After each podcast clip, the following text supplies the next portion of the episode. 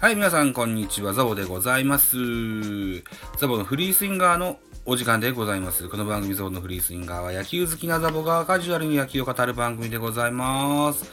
本日、この特集があったので、えー、見てみたいと思います。内野の司令塔セカンドが機能しているか、セリーグ6球団二塁手事情といったテーマ、ソースは週刊ベースボールオンラインになります。サインプレーや中継プレーに絡む機会が多く、打球に対しての瞬時の対応など、身体能力の高さだけでなく、判断力が求められる内野守備で最も技術が必要とされているポジションが二塁手だ、だが、各球団しっかり機能しているのか、セリーグ6球団の二塁手事情を見ていくといった記事でございますね。実はこれパリーグ編もあるんですよね。うん。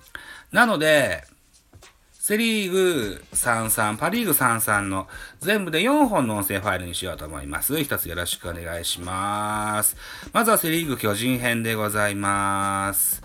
6月の10日のオリックス戦で、えー、指揮を受けて、左手中指の骨折、左手中指爪の脱爪のあたりの脱臼による、翌11日に離脱するまで吉川直樹が33試合に先発出場してレギュラーの座をほぼ手中に収めていた。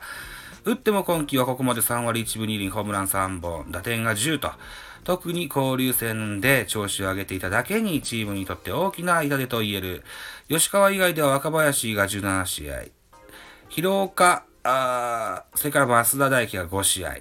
だが直近では22日に地元金沢で DNA 戦で 2, 2安打1本塁打3打点の活躍を見せた北村匠海2塁で先発した6試合で、えー、は4割のハイアベレージを残しており、ポジションダッシュにアピールを続けていると。いった記事ですね。うん。あのー、吉川直樹のリアスが本当に痛いんですよ。うん。で、えー、これが骨折と脱臼か。かかるかなぁ坂本の骨折の復帰まではだいたいおおよそ1ヶ月かかりました。これが6月の10 10日か。7月の10日。あともう2週間ぐらいか。うん。ぐらいに帰ってきてると大変助かるんですが、さあどうでしょうね。経緯が全くわかんないんですよね。で、現在は北村ですよ。うん。北村もよう頑張っとるんですね。うん。えっ、ー、と昨日、神宮で、えー、巨人対ヤクルトありました。その時の数字が、えっ、と、先発が吉北川北村君でしてね、4打数1安打。うん。しっかりヒットも放ってます。現在3割7分9厘。うん。ハイアベレージはキープしてます。うん。打撃は問題ないんですよね。あとは守備ですよね。うん。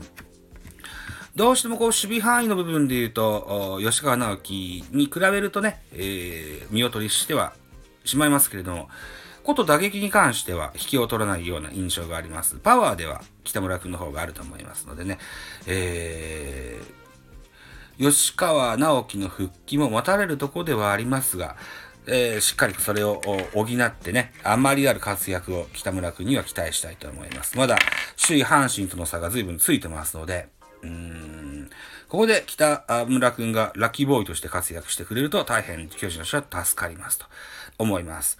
えー、勝木ウィーラーなんかもセカンドに入れるプランがあったりもしましたし、えー、支配下から、育成から支配下に上げた平間選手もメインポジションセカンドですよ。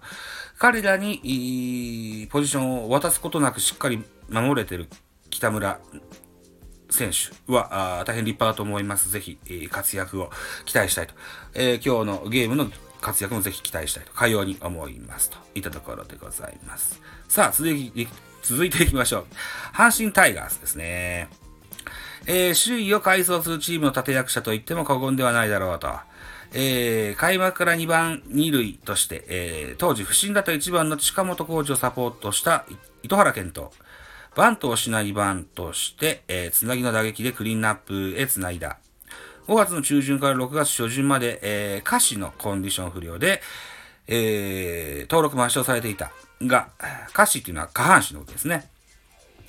6月11日の楽天戦から復帰。以降は7番に座るがしぶとい打撃でチームを支えている守備では、6月25日の DNA 戦で初回の先頭の桑原の打球を後逸、先制ツーランに結びつくミスを犯した。ここまで4失策だが、奮起していきたいといったところですね。はい。えー、阪神のセカンド糸原選手。うん。えっ、ー、と、持ち味は打撃ですよね。うん。何やら阪神ファンの方々のお話を聞くとですよ、糸原に対してはちょっと物足りなさを感じるというんですね。そこ打撃ではなくて守備の面でだそうなんですけどね。うーん、そうですかね。あいいバッ、いい選手だと思うんですけどね。うん。えっと、ここにも書いてありましたけれども、あの、下半身の不具合で、コンディション不良で、一時一軍から、あの、離れてた時期があります。この時期には、えっと、小畑選手がセカンド入ったんじゃなかったかな？うん。うん。ね、えー、しっかりサポートもできたと思うんですけども、まあ、しばらくは糸原で行くんでしょうよ。うん。何やら噂では佐藤輝明のセカンドコンバートなんて噂も どっかでで聞いたこともあるけども、まあ、ありませんわね。ありえませんと思うんですよね。うん。まあ、現在の阪神ではベストのセカンドは糸原以外考えれないじゃないでしょうかと。思ってございます。さあ、続いてヤクルトスワローズ。ヤクルトは山田テストが絶対的な存在として君臨している。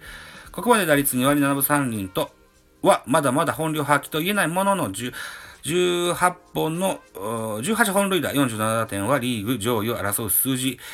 首相として挑む今季は背中とバットでチームを牽引している。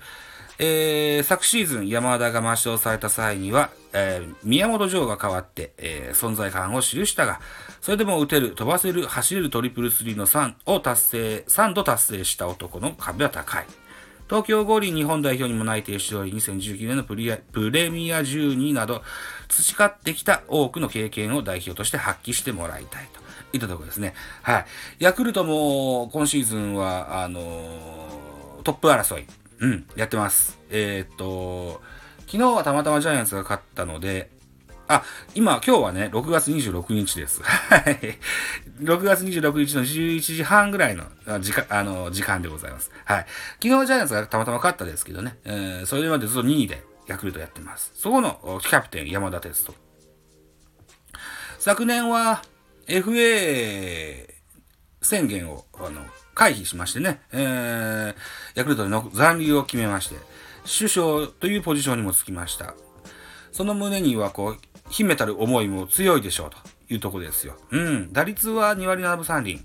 えー、普段はね、3割近く打ってる選手なんですけども。それでもね、えー、本塁打打率、打点、本塁打と打点はリーグトップクラスといったことで。ね、2割7分台だったらまだまだ3割まで届きそうですのでね。うん。まあ、絶対的セカンドでしょう。ヤクルトにとって山田はね、うん、替えの利かない選手だと思います。はい。といったところで、えー、第1弾、えー、各球団のセカンド事情、えー、の特集、えー、まずは、巨人、阪神、うん、ヤクルトと3球団やってみました。続いてね、えー、以下、あ残り9球団の話もやっていきますので、一つお楽しみなさっていただけたらと思います。そういったところで、えー、お時間でございます。私、ザボスタンド F の他に、ポッドキャスト番組ベースボールカフェ、キャン中世、ラジオトークポッドキャスト番組ミドル巨人くん、ノートザボの多分多分、アンカーを中心に各種ポッドキャストで配信中、リーベンなど、配信番組多数ございます。フォロー、いいね、ギフトお願いいたします。また、匿名でコメントできる Google フォームと、質問箱をご用意してございますので、ぜひお気軽に絡んでやってください。あと、ハッシュタグザボとつけて、なんかつぶやいていただくと、ツイッターでつぶやいていきますと、後でエゴサをしに参りますので、何卒よろしくお願いいたします。ではまた次回でございます。バイチャ